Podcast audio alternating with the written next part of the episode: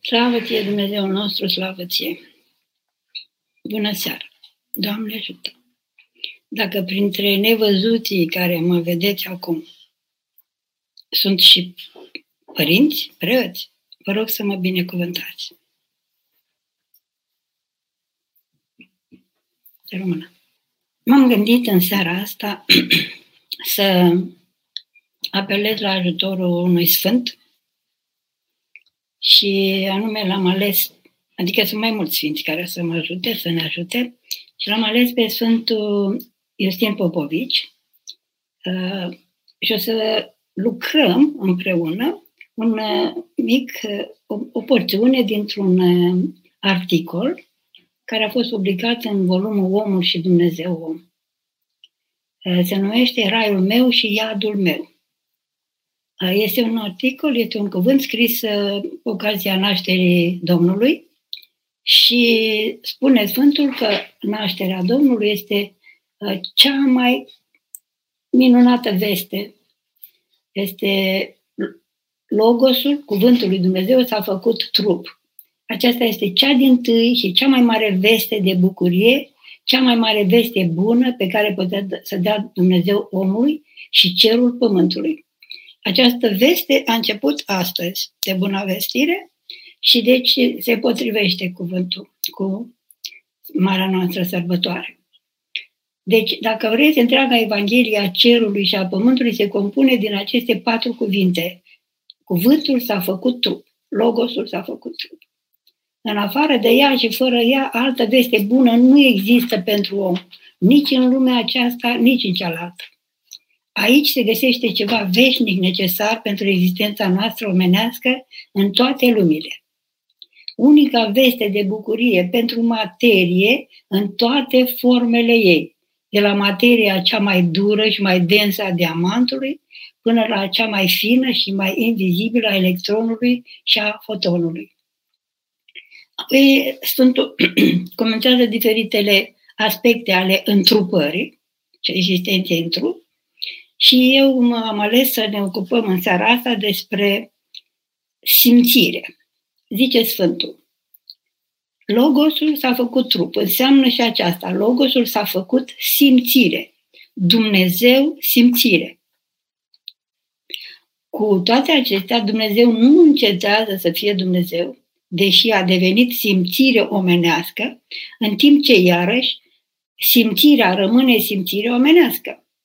Atâta doar că simțirea omenească trăiește toată infinitatea divină ca pe ceva al său.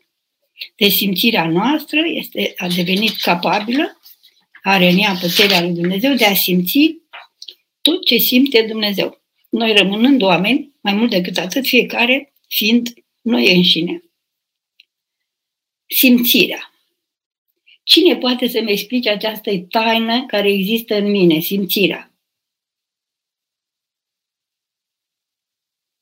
Cine știe câte enigme și câte taine a unit și a contopit Dumnezeu în ceea ce noi numim simțire? Simțirea, un dar admirabil și înfricoșător. Prin simțire, raiul se arată rai și iadul iad. Prin simțire, durerea se înfățișează ca durere și fericirea ca fericire. Tristețea se trăiește ca tristețe și bucuria ca bucurie. Deznădejdea ca deznădejde și elan ca elan. Logositatea, ăsta e cuvântul Sfântului, este prima caracteristică a simțirii. Ar fi venit hristificarea. Dacă îndepărtați logositatea din simțire, aceasta se transformă îndată în iad. Deci simțirea noastră, fără prezența lui Hristos, Dumnezeu întrupat, Dumnezeu și om, fără simțirea Lui în simțirea mea, viața mea este iad, simțirea este iad. Fiindcă ce este iadul? Simțirea fără Dumnezeu, Logosul, simțirea din care a fost alungat Dumnezeu. Și ce este rai? Simțirea lui Dumnezeu. Simțirea amestecată cu Dumnezeu și umplută de Dumnezeu cuvântul. Într-adevăr, iad este simțirea fără Dumnezeu, simțirea neîndumnezeită, simțirea pură, în timp ce rai este simțirea cristificată, divino-umanizată. Dumnezeu cuvântul s-a făcut om pentru că ca să readucă simțirea omenească la normalitatea ei inițială, pe care a strivit-o păcatul. Dumnezeu cuvântul întrupat, în el, simțirea noastră se întoarce la rațiunea ei, la înțelesul, la noima ei și la a toate înțelesul ei. Se întoarce la chipul ei după Dumnezeu, la chipul ei după Hristos, la chipul ei după Duhul Sfânt. În taina ei cea mai adâncă, simțirea omenească se cufundă în adâncurile cele fără de fund ale Dumnezeului și Domnului nostru, celui în trei sori. Auziți? Simțirea omenească se cufundă în adâncurile tainei lui Dumnezeu Sfânta Treime. În Hristos, Fiul lui Dumnezeu întrupat. Aceasta înseamnă că simțirea este deplină și desăvârșită numai atunci când se transformă în simțire de Dumnezeu, în simțirea de Hristos, în simțirea a Duhului Sfânt. Simțirea omenească este o simțire adevărată și autentică numai prin Dumnezeu, prin Hristos, adică printr-o simțire de Dumnezeu, printr-o simțire de Hristos. Fără Dumnezeu, cuvântul ea, simțirea omenească, înnebunește, se zbate de una singură și în cele din urmă amorțește în patim, în păcat, în absurd și în nebunie, în turbare și deznădejde, în singurătate, într-o veșnică devenire, dar nu una care are un scop, un sens, ci într-o devenire care nu are niciodată existență reală și deplină. Simțirea fără Dumnezeu, simțirea omenească moare statornic și totuși nici când nu moare definitiv. Această simțire moartă care nu moare este fierbele acela despre care se spune în Evanghelie că nu doarme, și această simțire este focul care nu se stinge. Această simțire fără Dumnezeu este iadul. Poate că a fost lung, poate că a fost greu, dar vreau să facem din acest cuvânt al Sfântului ocazie să devenim conștienți de miracolul simțirii și să recunoaștem cât iad există în noi, în cât iad am trăit, în ce iad trăim atunci când simțim fără Dumnezeu. Și câtă bucurie, câtă pace, câtă liniște, câtă altă perspectivă ne umple pe noi atunci când simțirea noastră este în Hristos, în Dumnezeu, când este nu în dumnezeită, că noi știm de la Sfinții Părinți ce înseamnă asta. În proprie experiență însă știm ce înseamnă ca simțirea mea să fie legată de Dumnezeu. Ce vom face? Părinții ne învață multe. Eu am doi părinți acum, doi sfinți pe care îi rog să vină și să ne ajute cu câteva lucrări, exerciții concrete. Unul din ei este Sfântul Sofronie de la Essex. M-am mutat la icoană și l-am rugat să vină. Care spune să transformăm toate simțirile noastre, toate trăirile noastre psihologice, psihice, în simțiri duhovnicești. Cum? Oferindu-le lui Dumnezeu. Simți frică. Doamne, vino, Doamne, în frica mea. De fapt, eu nu vă spun lucrul noi, că tot asta zic în toate conferințele, cred că ați și săturat tot strig asta, dar altceva n-am de mărturisit. Vă spun numai ce eu am făcut, am gustat, la neputința și micimea mea. Oferim ce simțim, îi oferim lui Dumnezeu. Gândurile nu le primim. Deci gândurile le înlocuim cu strigarea la Dumnezeu. Doamne Iisuse Hristoase, miluiește-mă! Doamne Iisuse Hristoase, vino în frica mea, în plăcerea mea, în bucuria mea. Să încercăm să-L chemăm pe Dumnezeu în simțirea noastră. În același timp, simțirea asta îndreptată în afară trebuie și ea legată, relegată de Dumnezeu. Pentru că ea are scopul de a simți prezența și bunătatea lui Dumnezeu. Vezi o floare, Doamne, cât ești de frumos, cât ești de minunat și cât de mult vrei să-mi împărtășești mie din frumusețea ta. Câtă încredere ai în mine că pot să mă desfăt cu frumusețea ta. Mănânci o salată cu mai multe legume și cu frunze. Fiecare componentă are gustul ei, culoarea ei. Cu toate te întâlnești cu Dumnezeu. Dacă ai simțirea însănătoșită, dacă te străduiești să o însănătoșești. Doamne, Tu mă mângâi prin toate astea. Te mai usură câte ceva, te mai doare. Doamne, Tu mă mustri prin toate astea. Și să legăm tot ce simțim, să legăm de prezența lucrătoare a lui Dumnezeu, că Dumnezeu lucrează prin cele create cu noi. Nu numai că ne dă să mâncăm, ne dă aer să respirăm, apă să bem, ca să stăm în viață, ci prin ele ne urcă către El, ca noi mereu să gustăm grija, bunătatea și să-i dăm slavă. Pe măsură însă ce ne-am rupt simțirea de Dumnezeu, ați văzut, simțirea noastră a nebunit. Vrem tot mai multă plăcere, vine tot mai multă durere, suntem tot mai nesimțiți și suferim tot mai mult. O altă metodă, un alt sfânt, mai de demult, o mare iubire a inimii mele, Sfântul Calist Patriarhul, zice,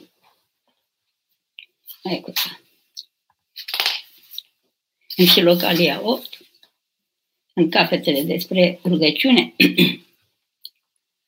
de voiești să afli adevărul, urmează pilda cântărețului la chitară, căci acela și-a pleacă capul în jos și ațintindu-și auzul la cântare, mișcă pana cu mâna și îndată, coardele lovindu-se între ele, chitara scoate cântarea, iar cântărețul saltă de dulceața cântării.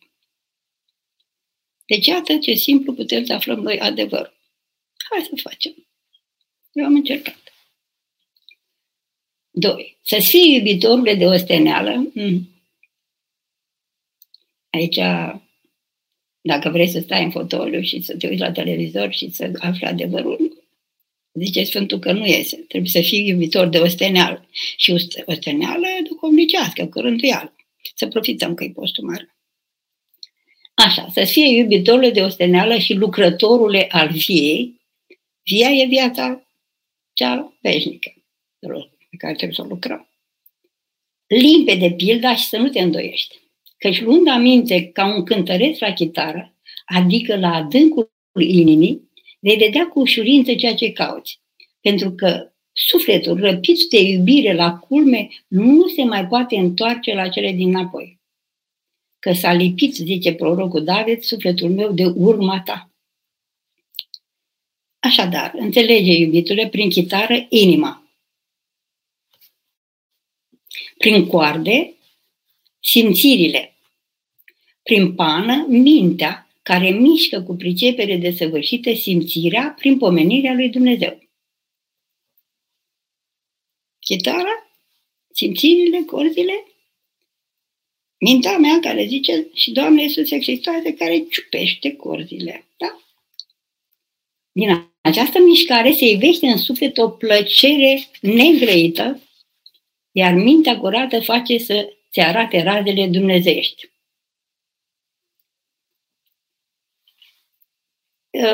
Părintele Stăniloae, în nota de la aceste capete, zice că e vorba de simțirile inimii, nu de cele trupești.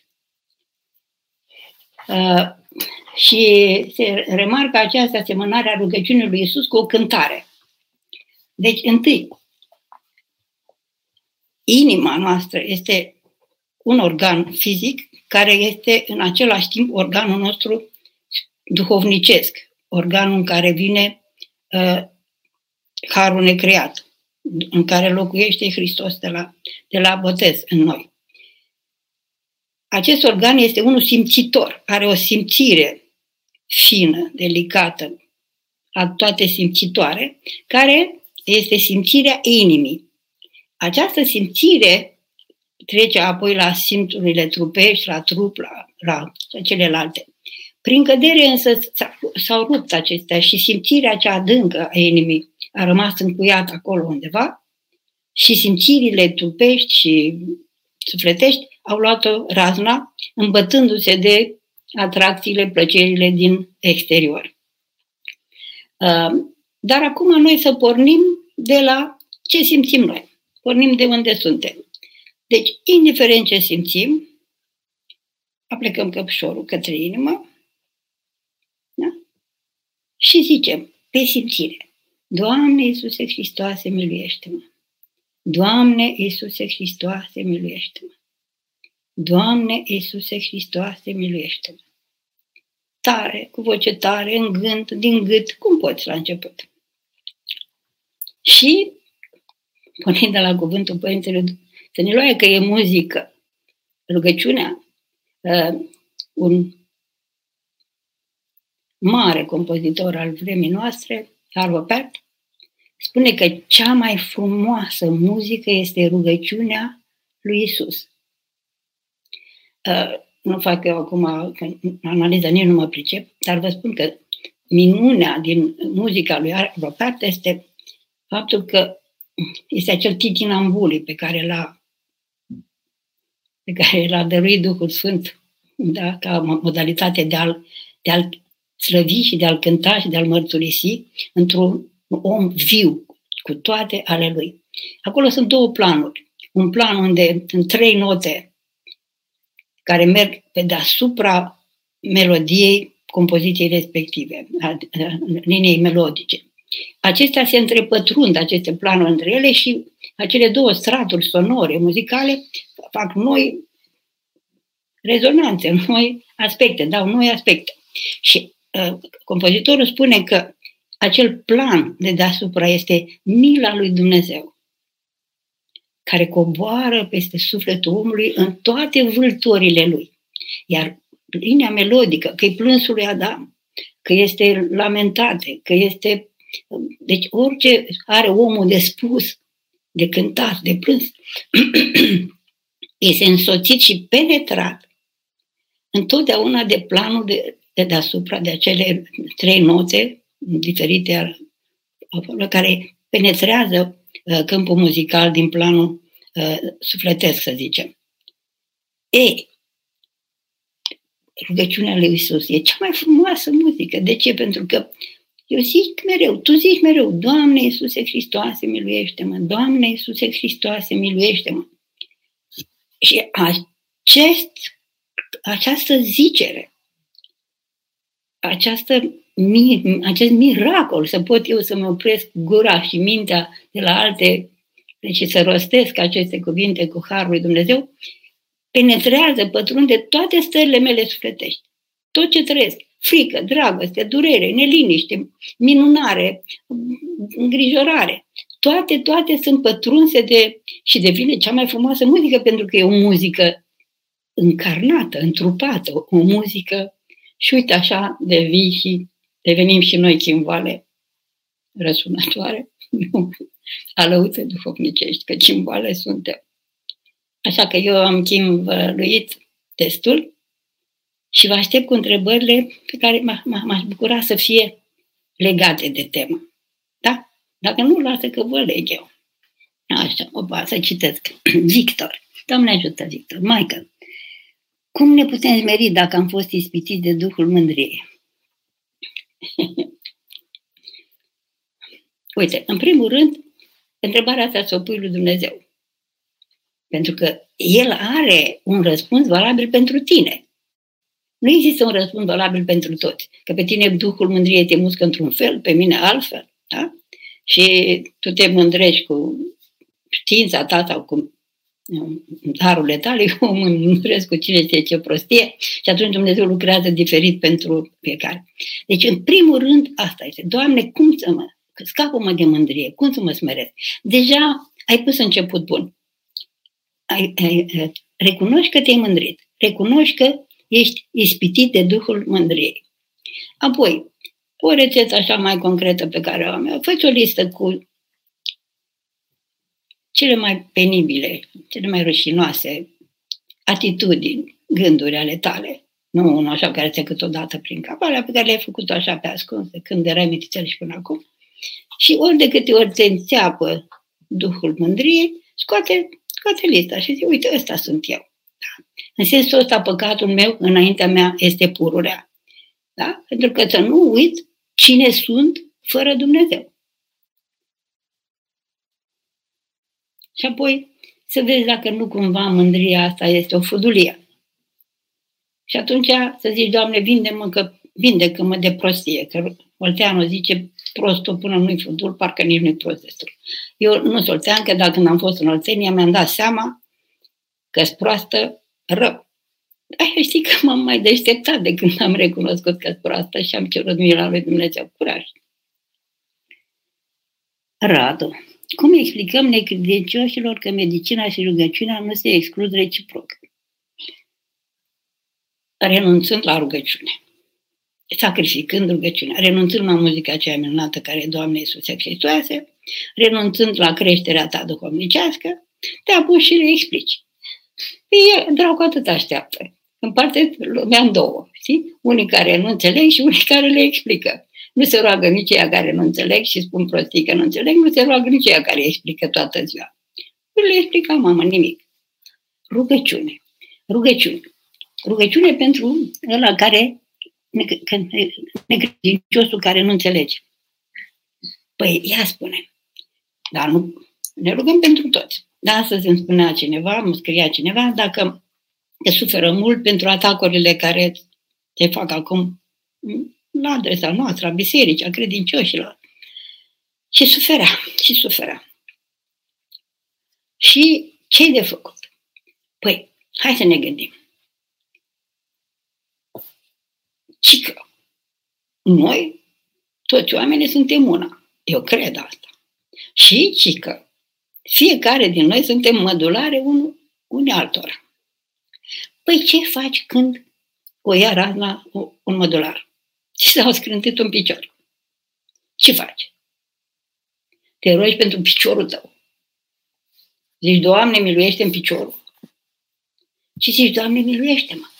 Doamne, iartă-mă, n-am fost atentă, m-am lovit, am căzut. Deci, dacă încercăm să privim în acest fel că suntem un singur organism, atunci zic, Doamne, miluiește-mă pentru tot omul și pentru toate mădularele mele care sunt acolo, da? Nu e ușor de priceput. Acum am apuc eu să explic și cădem în ce am zis că nu e bine să facem, nu? Dar aici nu este explicație, ci este o împărtășire, da? din cum am străduit și am încercat eu să trăiesc această rugăciune. Și să mulțumim lui Dumnezeu că cineva care ne atacă, biserica, și eu aud, de fapt el nu știe cum să meargă la biserică, nu are nicio relație cu biserica. Și când o atacă, e prima lui relație, înțelegi? Nu este indiferență. Pe mine pe stradă unii se închină când mă văd, dar zic să rămână, alții mă scuipă. Fiecare, și eu zic, Doamne, slavă ție că sunt martora ta, că dacă aș fi acum în blugișori crăpați la genunchi, nu s-ar uita la mine decât cei iubitori de crăpături. Pe când așa, toate aceste priviri și toate sunt către Dumnezeu. Doamne, eu profit de această orientare a Lui către tine și miluiește-L. Și nu se știe când îi va fi de folos rugăciunea ta. Nu se știe că ăsta grozavă de acum, care nu înțelege și face comentarii și nu știu ce, ăsta se vindecă de grozăvie. Că vine mama, ți rupe un vas aici pe creier și nu mai știm nimic. Nu mai facem. Dar sufletul rămâne, dar mintea rămâne, dar duhul rămâne, dar dorința de a fi fericit, de a găsi mângâierea, rămâne. Și atunci rugăciunea ta, rugăciunea Sfintei Biserici este cea care îl ridică și îl susține ca să găsească în întunericul ăla, să găsească raza de lumină și să zică, Doamne, iartă-mă, dobitoc am fost. Da, asta e un termen din psaltire, cu dobitoc.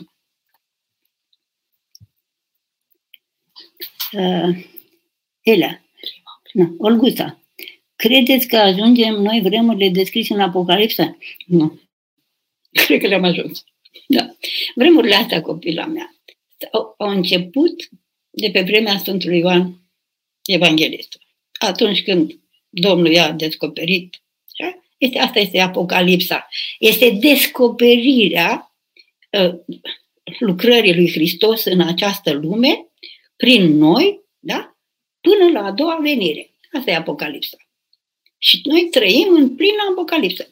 Sunt vremuri în care suntem mai, să zicem că evenimentele se potrivesc mai bine cu descrierile din Apocalipsa Sfântului Ioan, dar au fost multe vremuri în care acestea s-au potrivit. Trăim și să profităm. Pentru că sunt vremuri de pocăință. Mai că suntem atât de nesimțitori, nu ne pocăim. Și nici măcar în vremurile cumplite, așa zice în cartea Apocalipsei, că se întâmplau lucruri groaznice cumplite și oamenii blasfemiau pe Dumnezeu, așa se supărau, așa, dar nu se pocăiau. Tu, Olguța mea, hai să ne pocăim. Doamne, ce vremuri, Doamne, asta pentru că eu nu m-am pocăit, noi nu ne pocăim. Și dacă ne adunăm, păi știți, dacă ar fost 10 în Sodoma, hai să fim, hai să ne adunăm și să ne pocăim. Mulțumesc. Elea, ce se întâmplă dacă nu respectăm canonul primit de la preot? Nu se întâmplă nimic. Din păcate. Rămâi cum erai. Da? Și păcat. Da. Dumnezeu să te lumineze, să nu mai vrei să fii cum ești, să nu ți ajungă. Să te ardă aici un dor, să fii așa cum ești, cum te-a gândit Dumnezeu. Nu te lăsa. Alex, măicuță, ce vom face de înviere dacă nu vom putea merge la Sfânta Liturghie? Vom cânta Hristos a înviat. Vom face slujbele, așa, fiecare cum putem, le ascultăm și cântăm, dar, stai că n-am ajuns. Nu e stabilit încă nici la oameni, nici la Dumnezeu. Pentru că Dumnezeu lucrează cu noi. Vom face ceea ce vom face până atunci. E postul mare. Ne pregătim pentru înfierea Domnului. Pregătiți-vă, să ne pregătim, să ne pocăim, să ne rugăm, să închidem televizoarele și imaginile acelea care ne rănesc trupul și sufletul. Să ne pocăim și atunci ne pregătim pentru înviere și Dumnezeu va învia și vom sărbători învierea Lui și vom vedea învierea Lui pentru că ne vom curăți de păcate. Așa, iubitule, câți nu au fost la biserică de atâtea ori la înviere, s-au părlit unul pe altul cu lumânarea, au făcut, nu? Deci, hai să ne pregătim. Asta este. Și atunci, învierea va fi, eu cred că vom merge la biserică, dar asta este pentru că eu mă pregătesc, Doamne ajută-mă să mă pregătesc de adevăratele, da? Mă pregătesc pentru asta. Pentru asta e acest Sfânt Mare Post, să ne pregătim, să putem vedea, să putem gusta, să putem participa la învierea Domnului. Nicoleta, măicuță, ce părere aveți despre această tulburare psihologică numită anxietate? A devenit o stare inerentă omului modern? Da. Pentru că omul modern s-a rupt de doctor, s-a rupt de vindecător. Sufletul omului, când e rupt de Dumnezeu, simțirea lui când e ruptă de Dumnezeu, nebunește și o formă acestei nebunii a simțirii lipsite de Dumnezeu este angoasa, anxietatea. Da? Și aceasta este o stare sufletească, adică niște trăiri, niște vibrații, niște unde în trupul meu și în sufletul meu, care sunt foarte iubite de demoni. Și vin și se simt atât de bine și se plimbă, patinează și dansează pe aceste pârtii pe care le facem noi și vin cu gânduri, cu imagini, că o să fie, că o să ni se întâmple, că o să ni se... Da. Deci anxietatea este starea sufletului care nu îl simte pe Dumnezeu. Strigă la Dumnezeu, Doamne, vreau să te simt, dă-mi credința adevărată. Vino, Doamne, în frica mea și vindecă. Dar fă asta cu adevăratele și să vezi că merge. Iar când nu merge, trăiește frica cu Dumnezeu. Mie mi-e frică de o mulțime de lucruri. Nu am de scări, rulante, de câini. Că acum mă duc măicuțele numai cu mașina. Acum nu mai ies deloc. Nu am. Deci, trăiește anxietățile și cu Dumnezeu. Da. Pentru că omul modern s-a rupt de Dumnezeu și a rupt simțirea de Dumnezeu, că n-am citit asta degeaba.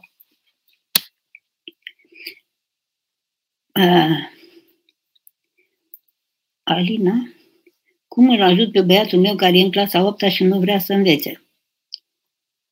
Cu rugăciune, cu discuții, cu...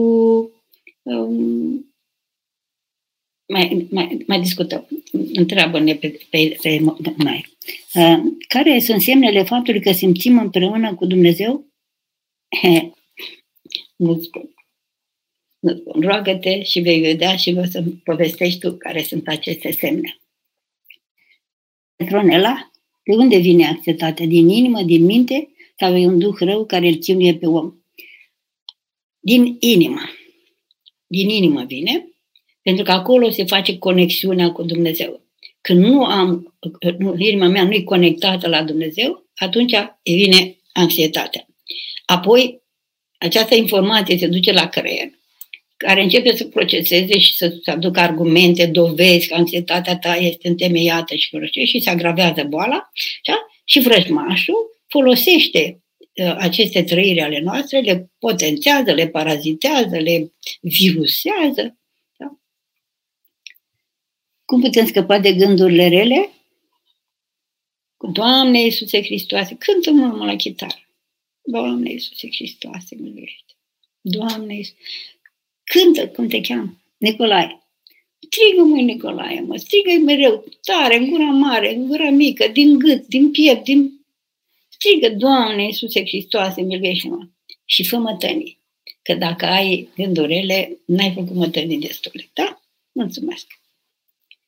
Ana, măicuță, cum putem să trecem peste perioada aceasta în care nu avem voie la biserică? Dacă tot trupul nostru strigă că vrea la Sfânta Liturghie, mai ales că a fost bună vestire. Draga Ana, nu putem trece peste niciun fel de situație, nici peste asta.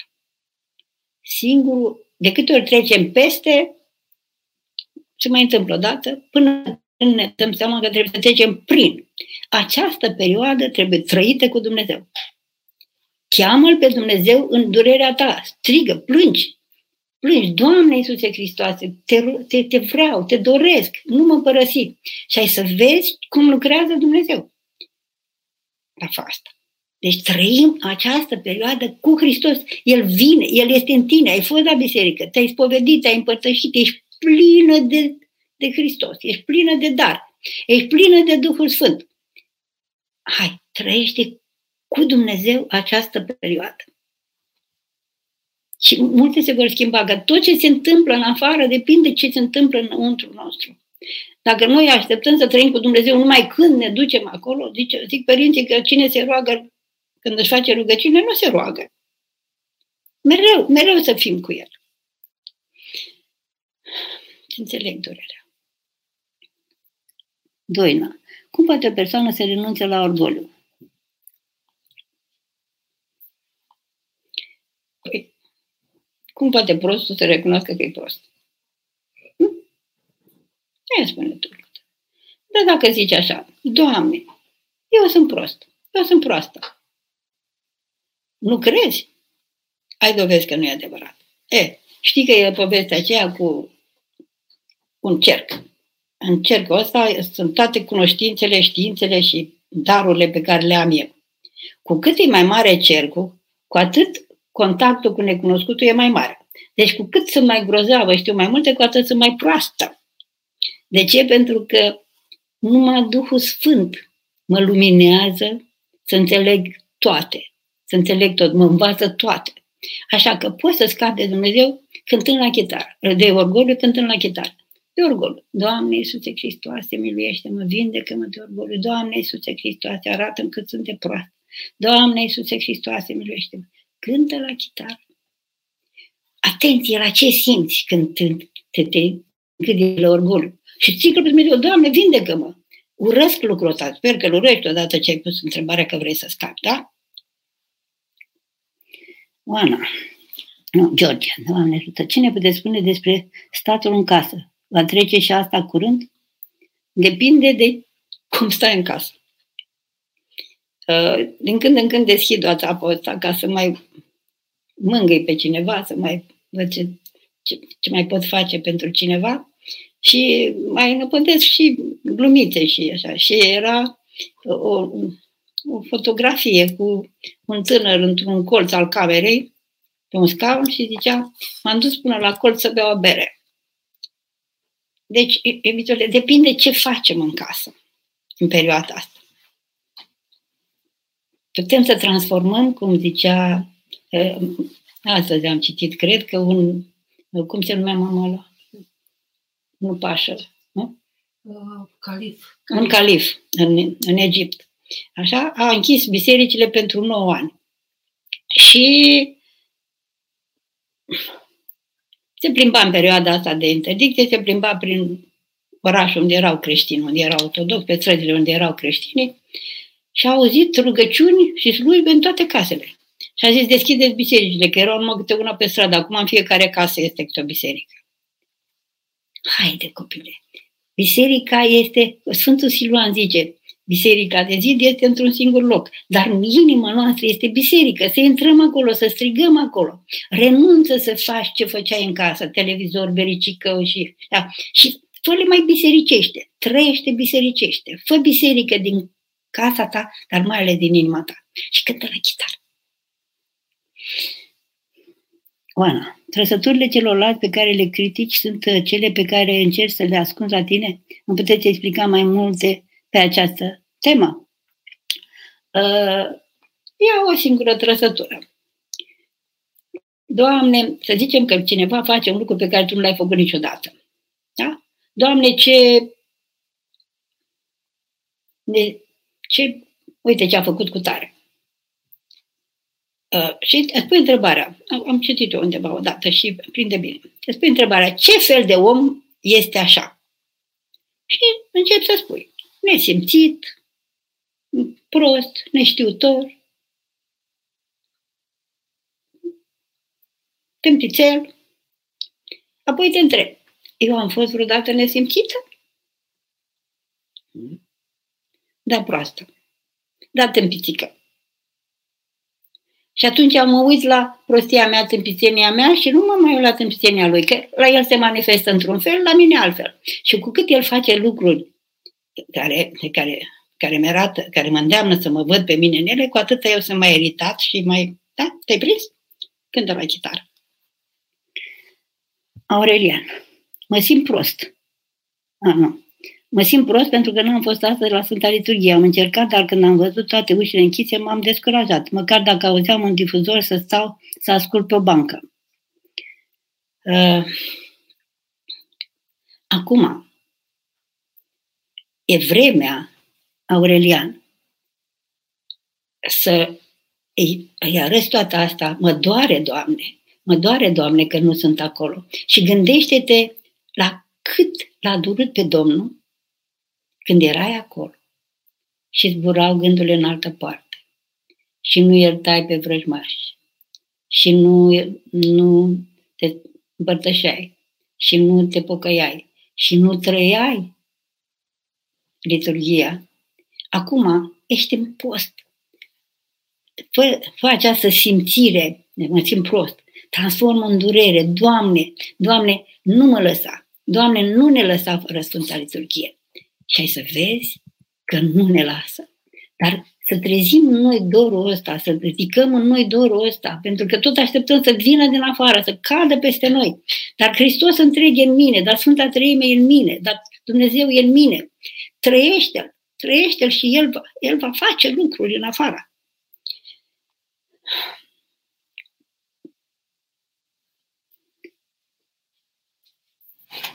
Cum rezolvăm cu boala asta care este virală prin toată lumea? În primul rând, o primim ca pe darul lui Dumnezeu.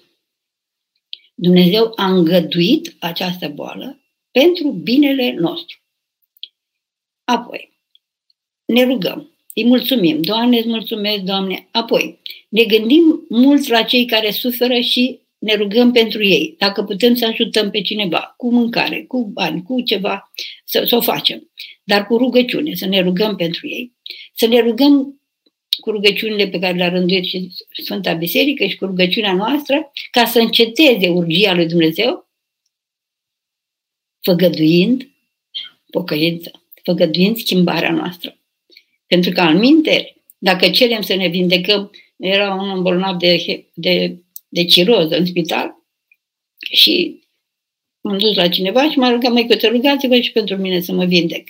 Zic, și când te vindeci, ce ai să faci când te duci acasă? Ce-am făcut și până acum. Deci se îmbolnăvise pentru că băuse. Dacă e să vrem să ne ducem la biserică, haideți să profităm de această foamete îngăduită de Dumnezeu. Că a zis Mântuitorul, a zis, n-ai putea să faci nimic dacă nu te-ar fi îngăduit. Da? Deci această oprire îngăduită de Dumnezeu este spre binele nostru, să ne trezim, să ne pocăim, să ne unim, să renunțăm la mizerie, la balastul care este în noi. Să faci asta, copilul meu. Ioan, maică, am simțit o bucurie a rugăciunii și am simțit prezența lui Hristos în inima mea, dar contrar spuselor Sfântului, m-am îndepărtat de dulceața aceasta, m-am dezlipit, e rușine, ce să fac? Să nu-ți fie rușine. Asta e calea. Că eu nu ți-am citit tot Sfântul, citește și tu mai departe. După ce simțim această dulceață, după ce trăim acea bucurie de plinătatea Harului, vine părăsirea Harului. Harul se retrage, adică nu mai simțim Harul, el lucrează, dar nu mai simțim Harul. De ce? Pentru că dacă Harul e cu tine și te obligă să simți plăcerea aia duhovnicească, bucuria aceea, tu ești transformat într-un obiect. Atunci darul vine din afară peste noi ca să simțim, să gustăm și să vedem ce ne așteaptă dacă eu merg pe această cale, dacă eu particip la asta, dacă eu îmi jertfesc plăcerile, comoditățile și continui să fac ce făceam când simțeam harul. Acum îți dovedești credința, copilul meu drag. Și ai să vezi că dacă nu deznădăjdești, harul din când în când vine și te mai mângâie. Da? Fii sigur de asta. Cântă la chitară mai departe. Cătălin? Nu. Ce să facem pentru cei care se uită mulți la știri? Ca să se informeze cât mai bine și așa se tulbură și mai mult. Păi, tu de unde știi asta? Dacă ai în casă pe cineva, roagă-te pentru el și nu te uita. Nu putem face nimic pentru ceilalți în afară de rugăciune. Putem să-i batem la cap, să-i cicălim, să le spunem că nu-i bine, să le explicăm și ne tulburăm. Retrage-te, cântă la chitară, roagă-te, suspină și Duhul pe care tu îl vei aduce prin rugăciune, Duhul pe care tu îl transmiți, Duhul tău omenesc, încărcat de prezența Harului, îl transmiți celor care sunt neliniștiți, speriați, îndurerați. Aceea îi ajută, aia ajută, acea realitate divină umană ajută. Și nu sfaturile noastre, nu. Sigur, putem să dăm și sfaturi concrete. Na, uite, eu am fost acum răcită. Nu cred că am avut coroană din aia, dar m-a durut în gât, m-a durut capul, mi s-au umplut atâta de ceva de nu mai puteam să respir. Și ce-am făcut? Ce-am făcut, maica? Am pus sare caldă, am făcut gargară cu sare și cu bicarbonat. Ce-am mai făcut? Așa? Apă fierbinte. Am băut apă fierbinte, da? Am băut ceaiuri. Și uite, în 2 zile sunt mai bine. Deci, asta da, sfaturile astea putem să le dăm. Dar restul, cum să nu se liniștească, nu. Să completăm noi cu liniștea noastră, cu nădejdea noastră, așa, să completăm noi asta. Iar când avem momentele noastre de cădere, de frică, de cădere, de supărare, de întristare, să le trăim cu Dumnezeu și să plângem și noi la unul mai mare. La Părintele Duhovnic, la Maica Stareță, la cineva mai mare sau la cel de lângă tine.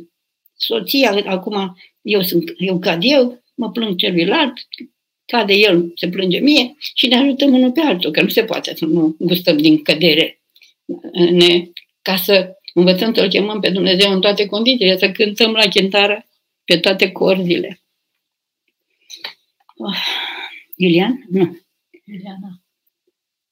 Iuliana, am văzut undeva scris că este păcat să ne rugăm cu voce tare pentru că puterile de aburești arăde de noi, este adevărat. Da. De-abia prin asta râde de tine, da? Toți Sfinții Părinți recomandă ca începătorul să zică: Doamne Iisuse Hristoase, miluiește-mă. E ceva și cu că-ți fură diavolul cuvântul și am citit și eu pe undeva așa, dar tu acum ascultă de duhovnicul tău cum te învață și Sfinții Părinții locali toți ne învață să începem cu Doamne Iisuse Hristoase cu voce tare. Dacă te-ar da, Doamne, dacă te-ar da Dumnezeu să vezi cum râde dragul când zici tu, Doamne Iisuse Hristoase, cred că ai strigat în gura mare zi și noapte. Nu râde, sărmană, nu râde.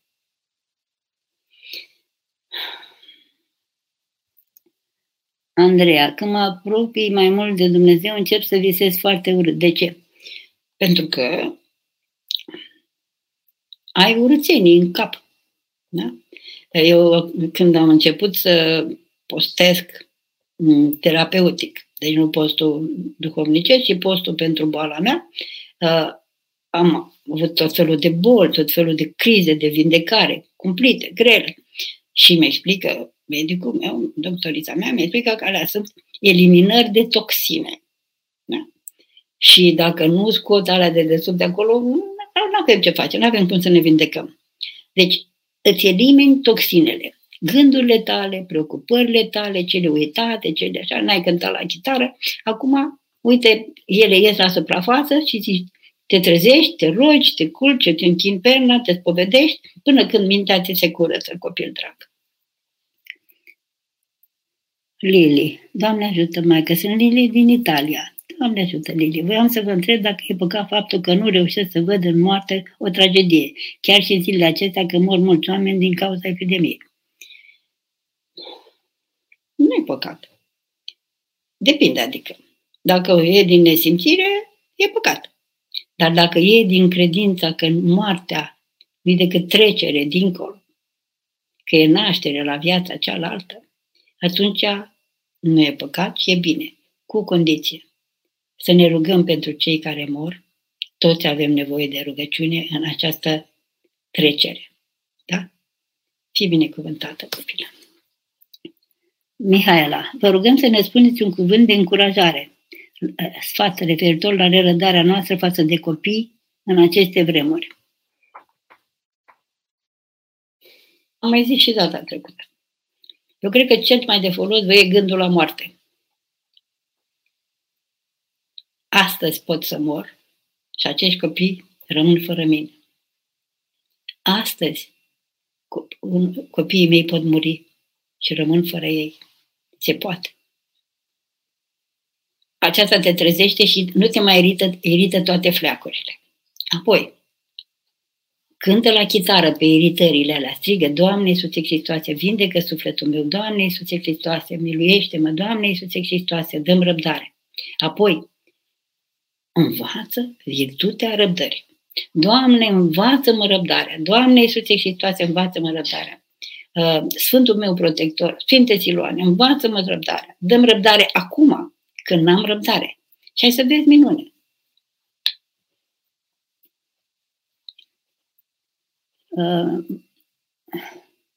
Adriana, ce să facem ca să avem încredere în noi? Dacă nu avem, noi așa rău. Mai bine să avem încredere în Dumnezeu. Deci să ne rugăm: Doamne, luminează-mă, Doamne, învață-mă ce să fac, Doamne. Și apoi, cu această încurajare și această asigurare că Dumnezeu m-a auzit și mă aude, facem ce avem de făcut. Și nu poate să fie decât bine. Un bine cu două fețe. Unu, să iasă bine pentru toată lumea și atunci mulțumim lui Dumnezeu, sau să iasă prost. Și atunci mulțumim lui Dumnezeu că ne smerim. Da? Curaj! Sofia, Maică, ce mă sfătuiți să fac cu un soț care urlă, mă înjură zi de zi de față cu copilul de 5 ani, mai ales acum când suntem zi de zi 24/24 împreună? Am făcut seminarul iertării, am un părinte duhovnic că trebuie să merg pe ascuns.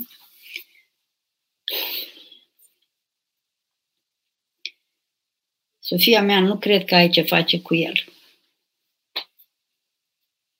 Numai cu tine. Tu te-ai căsătorit cu el. Tu ai răbdat primul urlet. Tu, după ce a urlat de mai multe ori, l-ai îmbrățișat, te-ai lăsat îmbrățișată. Tu te poți schimba. Numai cu tine poți să faci. Roagă-te, te întreabă pe Dumnezeu, Doamne, ce să fac? Ce să fac? Poate poți schimba anumite lucruri care îl fac să urle. Poate că îl binecuvintezi mai mult. Poate că înveți să fii mai delicat. Poate că nu mai spui cuvinte vulgare. Poate că pleci puțin de la el. Nu știu. Numai Dumnezeu te va lumina. Dar numai tu poți să faci ceva. Pentru el nu poți să faci decât să te rogi. Și să-i spui așa într-o bună zi că tu ești un om și că nu-i mai dai voie să facă lucrurile astea. Dar cu rugăciune. Greu, copila mea. Sunt aici niște realități atât de cumplite, niște deprinderi atât de cumplite în adâncurile noastre. Trebuie multă vindecare. Multă.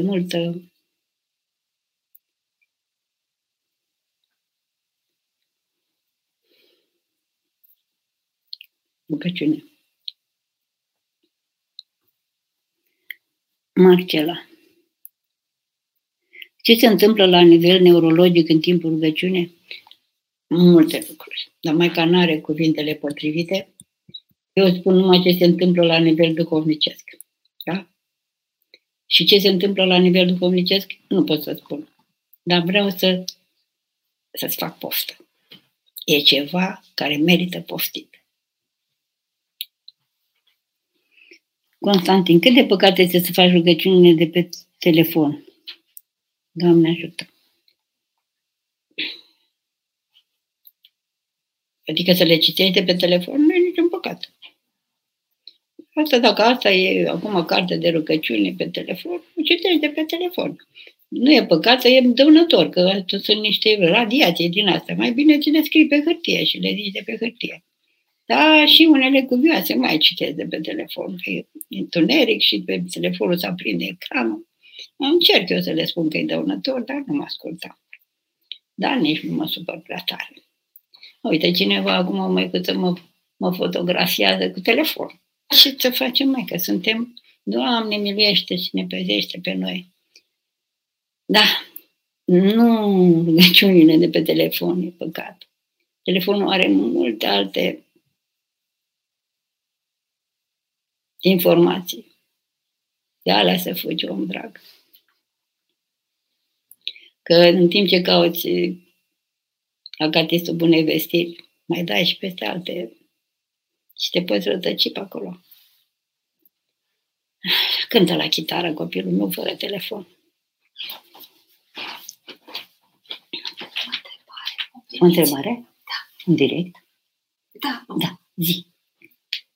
Zi, citește tu, că nu dai. Maica, ispitele după împărtășanie, din alea peste care am încercat să trec, nu prin care, îți tot prilejul de curățire de toxine duhovnicești? Oh, da, sunt crize de vindecare serioase, copila mea, da.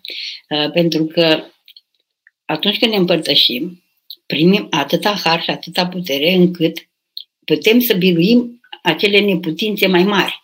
Și atunci se întâmplă ispitele astea mai mari, tocmai pentru ca să folosim puterea pe care ne dă Dumnezeu, să le biruim. Pentru că Dumnezeu ne dă puterea, dar nu face El, nu luptă El cu ispita. El îmi dă puterea să o resping eu, să o biruiesc eu. Pentru că tu ești atâta demnitate îți dă Dumnezeu încât te face pe tine cu harul Lui biruitoare, cu biruința Lui. Hai, curaj! Așa. Maria, măicuță, ce cuvânt de folos aveți pentru cei începători în găsirea lui Hristos? Să faci canonul pe care îl dă Părintele Duhovnic. Asta ajută foarte mult. În fiecare zi să citești puțin din Sfânta Evanghelie, din Noul Testament, să citești puțin din psaltire, o catismă dacă se poate, Paraclisul Maicii Domnului, canonul de pocăință către Mântuitorul, și, dar în principal că să-ți dă duhovnicul. Să faci mătănii, să-ți privești trupul ca pe un templu al Duhului Sfânt și să-l ferești de toate risipirile acelea care ai de așa, și să zici și Doamne Iisus Hristoase, miluiește-mă. Dar aici ascultarea de Părintele Duhovnic este esențială. Da? Pentru că eu pot să spun multe lucruri. Știu, simt multe, am văzut multe, dar Părintele tău Duhovnic te cunoaște în Duhul Sfânt. Acea relație, chiar și cu cei pe care îi cunosc foarte bine și îi iubesc, nu aparat de măicuțele mele pe care le iubesc și duhovnicești, adică le cunosc și în Duhul Sfânt. Dar oricând am cunoaște noi oameni între noi, numai duhovnicul ne cunoaște așa cum îi arată lui Dumnezeu că suntem.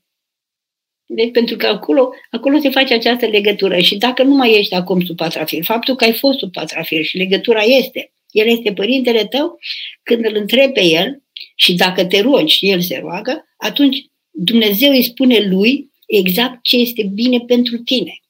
Da? E foarte important, copil drag.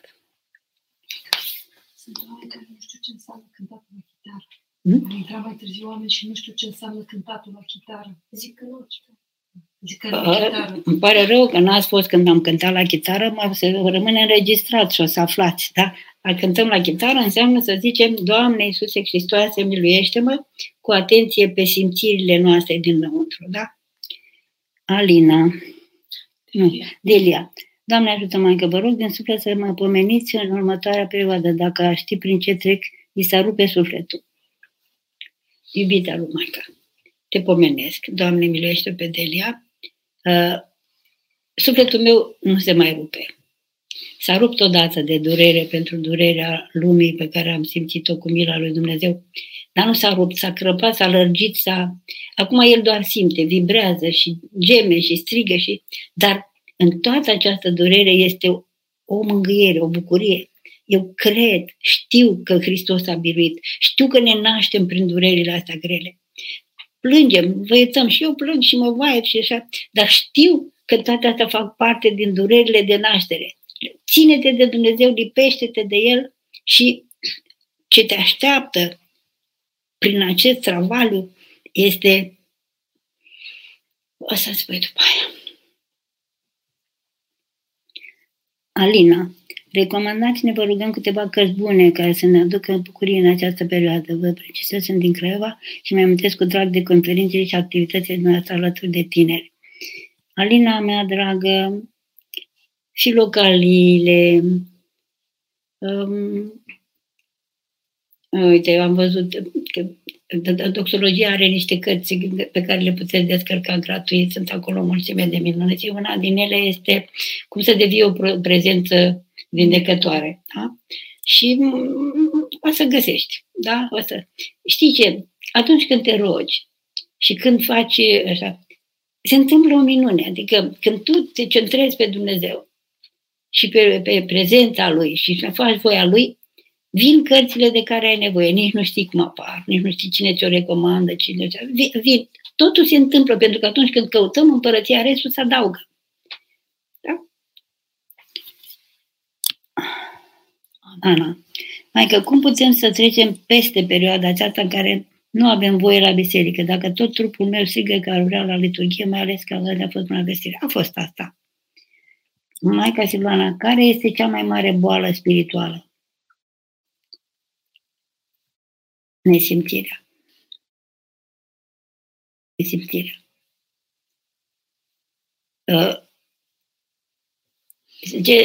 Spun specialiștii că virusul ăsta, corona, mă iertați, nu prea știu să-i spun pe nume, așa, dacă ajunge în plămân, blochează, se face mucus, se întărește, se blochează acolo și nu mai putem respira. Uitarea lui Dumnezeu, trăirea fără Dumnezeu, se împetrește sufletul, se împietrește inima. Se face, deci nu e mucus, ci se împietrește, între inima împietrită. Aceasta este nesimțirea. Și atunci, cu ce ne-a mai rămas? Așa puținul care ne-a mai rămas să strigăm, Doamne, nu mă lăsa în această nesimțire, Doamne, cheamă-mă. Și atunci, orice necaz, orice se întâmplă, da? Este o ocazie să devenim mai simțitori. Ne doare ceva, deja simțim. Ei, în această simțire a durerii fizice, să zicem, și sufletul se trezește puțin. Și parcă căutăm ajutor. Și mai zicem și Doamne. Și atunci descoperim ce impact are strigarea lui Dumnezeu asupra sufletului meu. Și el mai zic. Deci putem până nu murim de tot, până nu murim, ne înțepenim în păcate cumplite, așa? Încă mai sunt ocazii de a ne trezi din nesimțire. Acum de când stăm mult în casă, încerc să mă rog ceva mai mult și soțul meu începe să mă hulească și nu știu cum să fac.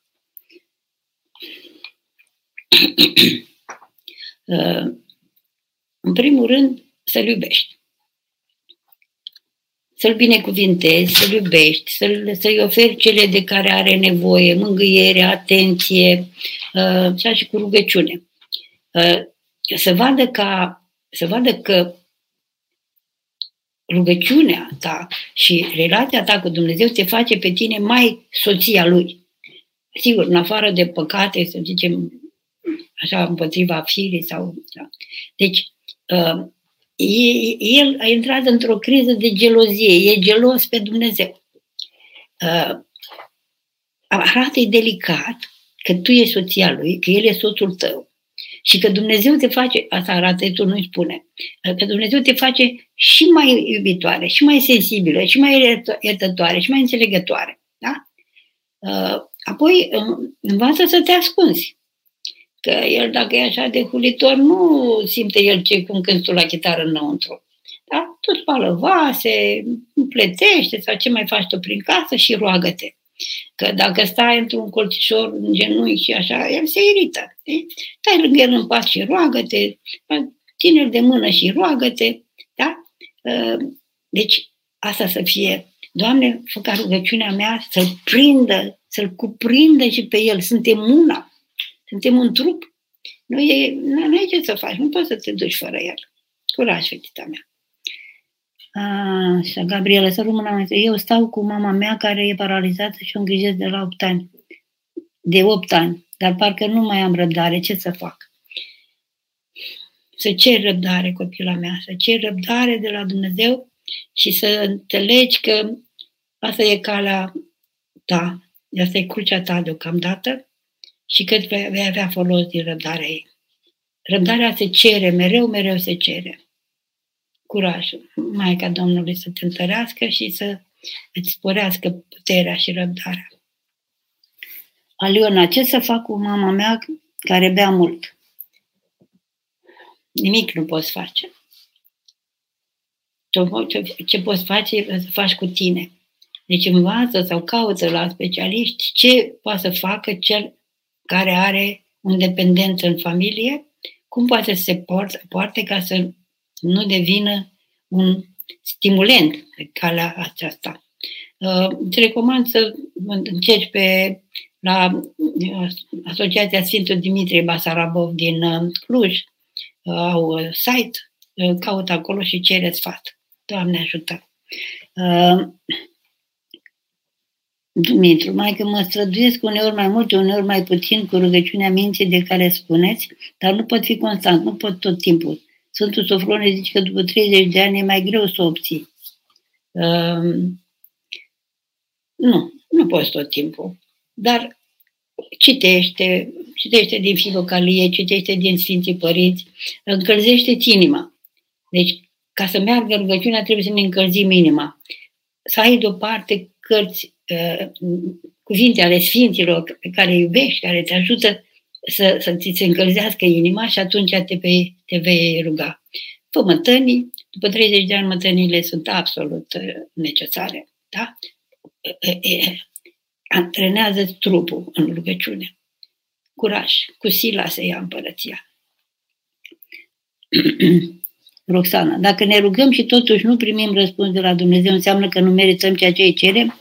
Cum știm dacă vom primi ce ne dorim? Vă mulțumesc! Dacă te rogi și Spiritul Dumnezeu o dorință și nu ți se împlinește, ai o dovadă sigură că ți-a auzit rugăciunea. În primul rând, Dumnezeu aude orice gând și cuvânt al tău. Deci îți aude rugăciunea. Dar El nu este un tonomat de împlinit dorințe. Zicea frumos o tânără odată de la Ascor, că noi îl considerăm pe Dumnezeu un tonomat de împlinit dorințe. Băgăm fisa, adică rugăciunica, și ne așteptăm și dacă nu îl dăm cu pumnul, să ne dea fisa înapoi. Da? Deci, copila mea, multe din dorințele tale, multe din dorințele noastre sunt rele, sunt dăunătoare, sunt bolnave și Dumnezeu nu numai că nu ni le împlinește, dar ne oferă puterea și circumstanțe ca să ne trezim din rătăcirea asta, să dorești să te măriți cu unul care nu vrea să se mărite cu tine. Asta niciodată nu o să se întâmple. Dar ți se vor întâmpla lucruri care să te oprească din această dorință, să te oprească din această rătăcire, da? Ca să poți să revii la tine, la viața ta și la o relație sănătoasă cu Dumnezeu și cu viața ta și cu viitorul tău. Așa. Dacă ne rugăm totul... Am zis, da, spune Sofronia. Da.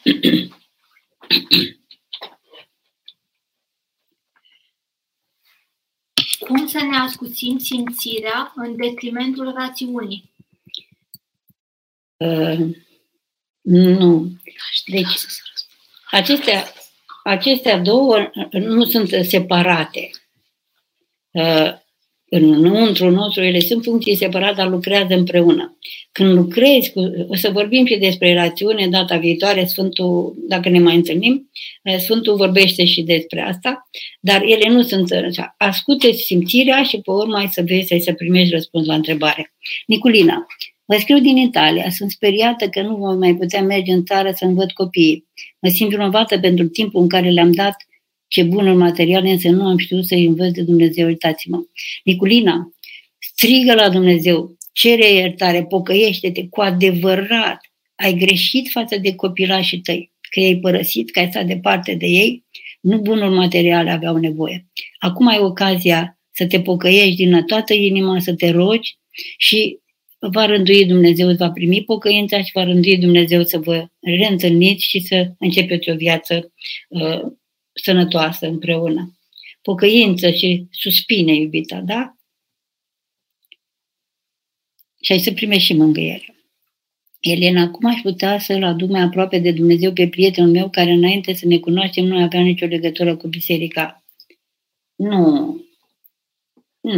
Nu-l duce, că nu-i cățel pe care să-l duci la plimbare. El este un om liber. Ce poți face tu este să fii tu aproape de Dumnezeu și aproape de biserică. Și dacă El vrea să fie aproape de tine, n-are încotro. Se va apropia și de Dumnezeu și de biserică. Da?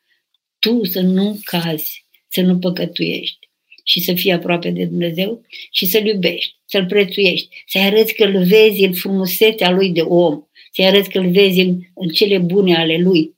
Și atunci El va îndrăgi acest mod de a fi văzut și privit și iubit și se va apropia mai mult de tine și deci implicit și mai mult de Dumnezeu și de biserică. Luiza, mai gâță, ce facem în stația în când bisericile sunt închise și n-am apucat să ne spovedim? Vorbești cu părintele duhovnic pentru că poate să vină să te spovedească din câte am înțeles, de câte așa. Nadia, maică, eu sunt o mare păcătoasă și mi este tare frică de judecată. Îmi este frică de moarte și de întâlnirea mea cu Domnul. Cum să trec peste această frică, măicuță? Păi să te pocăiești, Nadia. Dumnezeu ne iartă toate păcatele. Toate păcatele. Ești dispusă să renunți la ele? Vrei să te desparți de ele? Este primul pas. Urăști păcatul, cele în care cazi fără voie. Este pas important. Apoi, ia fiecare păcat în parte, pune-i nume și spovedește-l. Și spune-l, plânge-l în fața lui Dumnezeu. citește canonul de pocăință și mereu să zici, Doamne, iată-mă, Doamne, iată-mă, ia toată viața de la capăt până acum, până aici și tot ce ai făcut tu rău, ține, Doamne, iată-mă. Ha? Uite, toate canoanele și toate slujbele din postul mare nu decât acest strigăt al omului de iartă-mă, iartă-mă, iartă-mă, iartă-mă, iartă-ne. Da? Și în același timp să-i mulțumesc lui Dumnezeu pentru tot binele pe care le-ai avut. Și totul se va schimba. Maică, cum să mă vindec de țângăvie și de deznădejde? Prin hărnicie și nădejde. Da? Cere de la Dumnezeu. Doamne, îți dau țângăvia mea, transformă în hărnicie. Doamne, îți dau deznădejdea mea, transformă în nădejde. Doamne, uite-te la mine, vindecă-mă, nu mai vreau să fiu așa. Și cu țângăvia să știi că e ușor, te smulgi. Tot cu Dumnezeu. Marian, când a început valul de isterie, m-am aprovizionat și cu ceva mâncare de dulce din care mănânc de nevoie. Cât de mare să fie păcatul? Oare mâncarea o va despăți de dragostea lui Dumnezeu? Nu știu. Nu știu ce să zic. Tu știi mai bine. Știu și eu dacă de frică că ai să mor de foame le-ai luat de dulce? Nu știu. Poate că e lăcomie, poate că asta e o scuză, poate că... Depinde cum mănânci, copilul meu. Dar ce pot să spun este că atunci când nu postim, ne despărțim de biserică. Postul mare este postul bisericii, mireasa lui Hristos, care se pregătește pentru înviere. Ori eu, dacă nu postesc, mă rup. Dacă însă sunt bolnav, dacă n-am ce mânca, dacă, păi uite, la eschimoși se postește cu pește. Nu? Deci, atunci lucrurile se schimbă. Dar duhovnicul tău te va lumina în acest sens. Irina, Doamne ajută, femeia poate participa la taina Sfântului Mas în perioada delicată a lunii? Sigur că da. Sigur că da, poate participa fără niciun problemă, mai ales dacă o doare burtica. Fii binecuvântată. Gabriela Medic. Ce îi puteți spune unui doctor care se fofilează și nu vrea să meargă la spital, având un soț cu afecțiuni cardiace și un copil mic? Soțul nu mă lasă să merg, dar nici eu nu știu cum să fac, simțindu-mă presată de ambele părți, soțul și spitalul. Vă mulțumesc. Uf, iubita mea.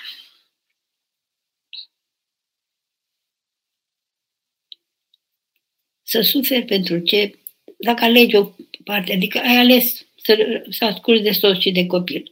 Pocăiește-te, plângeți neputința în fața lui Dumnezeu, ia-ți concediu medical, dacă te musă conștiința, mai roagă-l pe soț. Nu știu ce să spun. Nu știu ce să spun. Decât că mă rog pentru tine că treci printr-un chin greu. Da. Curaj. Andreea, cum să îi apropiem pe cei din jurul nostru de biserică, de Dumnezeu, când ei sunt în totală opoziție? Păi am mai zis de câteva ori acum. Ia-i în gândul tău, ia-i în inima ta, ia-i în rugăciunea ta și că dacă tu ești aproape și ei sunt aproape. Cu o parte a ființei sale, cu lor, cu o dimensiune. Dar nu știi când nu vor da peste acest colțișor din ei care este în mine. Să-i purtăm în rugăciunile noastre. Pomelnicul e targa pe care ducem noi la Mântuitorul pe cei care nu vor să vină. Da? Și rugăciunea. Andreea. Nu. Am zis. Da. E greșit dacă îmi doresc să mă rog să, prin sfârșitul, să fiu ultimii creștini înainte de venirea Domnului. Ce trebuie să știu sau să fac? Nu te mai ruga, copile, că ești asigurat. Vei prinde sfârșitul tău.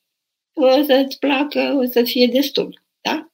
Roagă-te să nu cumva să te despartă frica, să nu cumva să te despartă și lasă-L pe Dumnezeu să rânduiască pentru tine, Dănuțule.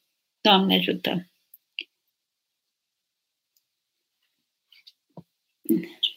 Geta. Fata mea este bolnavă, nu vorbește, nu gândește.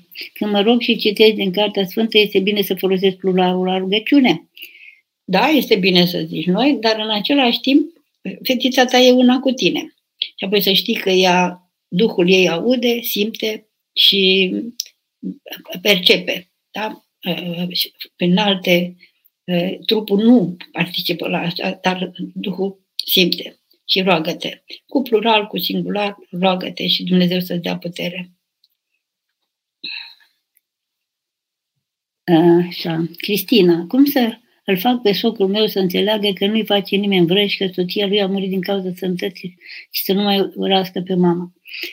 Rugăciune, binecuvântare, iertare, repet, nu putem să facem pe alții să facă ce vrem noi. Nu putem să le explicăm nimic, nu putem să-i facem să înțeleagă nimic. Singurul lucru pe care îl putem face este să ne schimbăm noi. Iartă, binecuvintează, rabdă, iubește și roagă-te. Și vorbește cu Dumnezeu. Doamne, luminează-l, Doamne, gata. Așa. Alexandra, cum putem să scăpăm de gândurile rele pentru ceilalți care ne vin?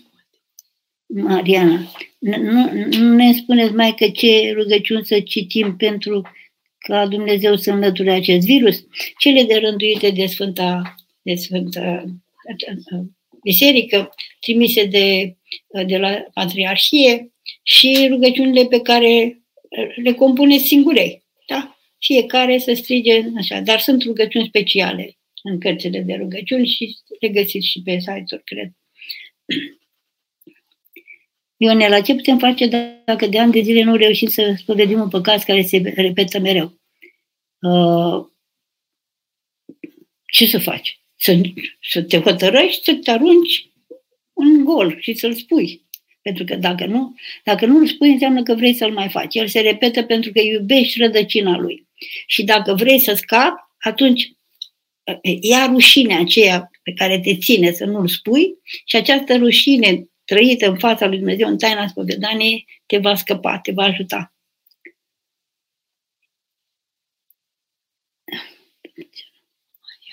Maria, Maică, ce mă sfătuiți să citesc ca să fiu binecuvântată cu un copil? Roagă-te, mulțumește lui Dumnezeu pentru toate și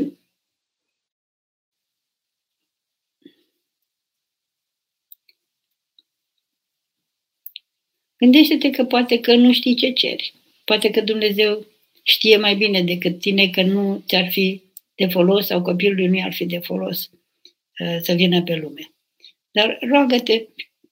Și aici și Părintele Duhovnic poate să te sfătuiască care anume rugăciuni sunt mai potrivite pentru tine. Alexandra, cum putem scăpa de gândurile rele pentru ceilalți care ne vin în minte la mânie, chiar dacă în inima noastră nu le dorim răul? Așa crezi, că nu le dorești răul. Deci gândurile rele vin din inimă. Noi credem că nu dorim rău cuiva, dar la mânie. Mânia este acea putere care scoate din adâncul inimii ceea ce gândim și credem de fapt. La mânie spunem lucruri pe care mintea noastră nici nu le acceptă, dar totuși ele sunt în inima noastră.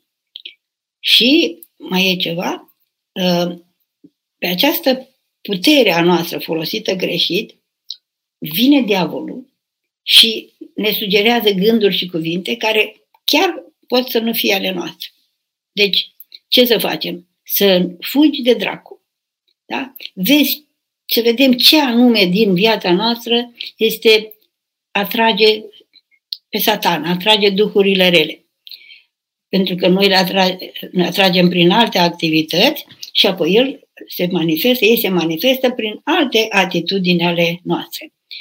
Curăția minții, cu rugăciune, cu curăția vieții, cu mătănii, cu post, și recunoștință și bucurie pentru lucrurile bune din viața noastră, mulțumire lui Dumnezeu pentru toate darurile din viața noastră. Cristina,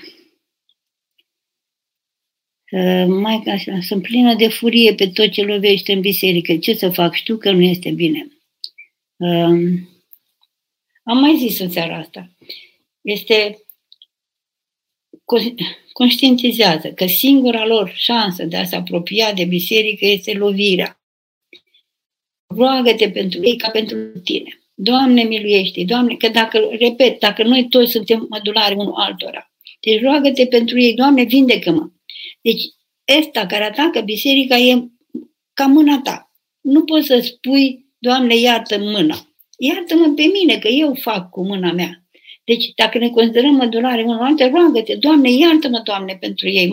Iartă-i, Doamne, iartă-ne, Doamne, nu știu ce fac, Doamne. Dă-le, Doamne, pocăință, dă-le, Doamne, luminează-le, Doamne, mintea. Că nu avem niciun merit, mai copile, că noi ne-am luminat și suntem în biserică. Ei sunt victimele unui anumit tip de educație, un anumit tip de patim. Nu știm noi ce, nu știm cum am fi fost dacă am fi fost în locul lor. Așa că milă și rugăciune. Da?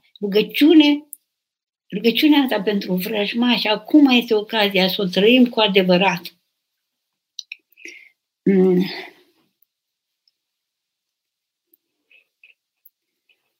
Letiția, vă rog să-mi dați un sfat. Tatăl meu a murit acum 35 de zile și trebuie să fac parastasul de 40 de zile, dar nu știu ce fac în condiții în care ne aflăm. Menționați că trebuie să merg la Cluj pentru pomenire. Nu știu să-ți răspund, copila mea, întreabă pe părintele duhovnic, întreabă la episcopie, întreabă pe cineva care știe ce se face. Știu că mormântările se fac, dar nu știu la parastase. Nu știe Maica ce să spună, dar va fi cine să-ți răspundă.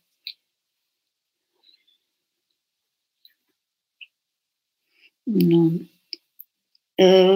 Mihnea, am un prieten care a trecut la stiliști, am purtat câteva discuții și nu îmi pare că este pe calea bună, parcă e sectar. Ce pot face să arăt că este în iad?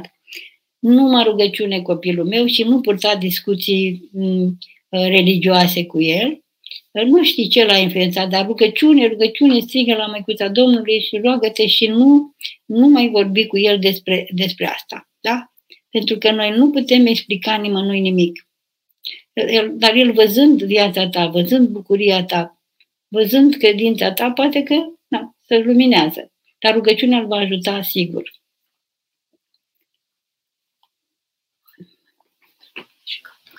Maică, cum să renunț la dorința? Încă una? Maică, cum să renunț la dorința de a fi cineva, de a face ceva extraordinar, lucru care nu se întâmplă, dar după care tânjesc. Dorința aceasta este adâncă în mine și foarte vie. Îl chem pe Dumnezeu, mă lepăd, dar e tot acolo și mi se pare chiar că și Dumnezeu vrea mai mult de la mine. Ferească Dumnezeu să te lepezi de așa o minunată dorință. Poate dorința să fii sfântă. Da? Pune începutul bun și zic, Doamne, îți mulțumesc că ai pus această dorință în mine, da? Și ai să vezi ce minune se întâmplă. Lasă-te condusă de Dumnezeu, dă-i această dorință și vei fi, cum o cheamă? Dumitrina? Vei fi Sfântă Dumitrina. Noi credem că e Dumitrina noastră. Da? Bine, Sfântă Dumitrina, noi îți facem acatestul. Și Gianina o să-ți facă icoană. Da? Hai, curaj! Da, este în noi acest dor, Dumitrina mea dragă. Da? Să-l ascultăm și să-l urățim de cele lumești. Acum mai există și aspectul ăsta, că s-ar putea să fim noi mai ratați așa din punct de vedere social și așa, să dorim să devenim sfinți. E o ocazie să profităm de ratările. Că eu când am ajuns la credință, Părintele Galeriu a zis, oare cum ai scăpat așa, dăruită, dotată, cum ai scăpat de n-ai ajuns mare? Că nu tu carieră politică, nici profesională. Și singur a zis că a scăpat Dumnezeu din ispitele astea. Deci toate rateurile mele, toate au fost de fapt o șansă imensă de a rămâne departe de ispitele mari ale celor care s-au realizat. Da? Și în micimea mea m-a cules Dumnezeu. Da, am terminat încheierile? Da.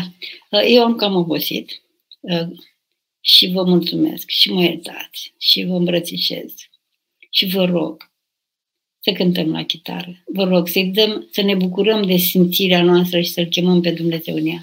Simțirea noastră fără Dumnezeu e iad. Simțirea noastră cu Dumnezeu e rai. Haideți în rai. Noapte binecuvântată. Vă mulțumesc!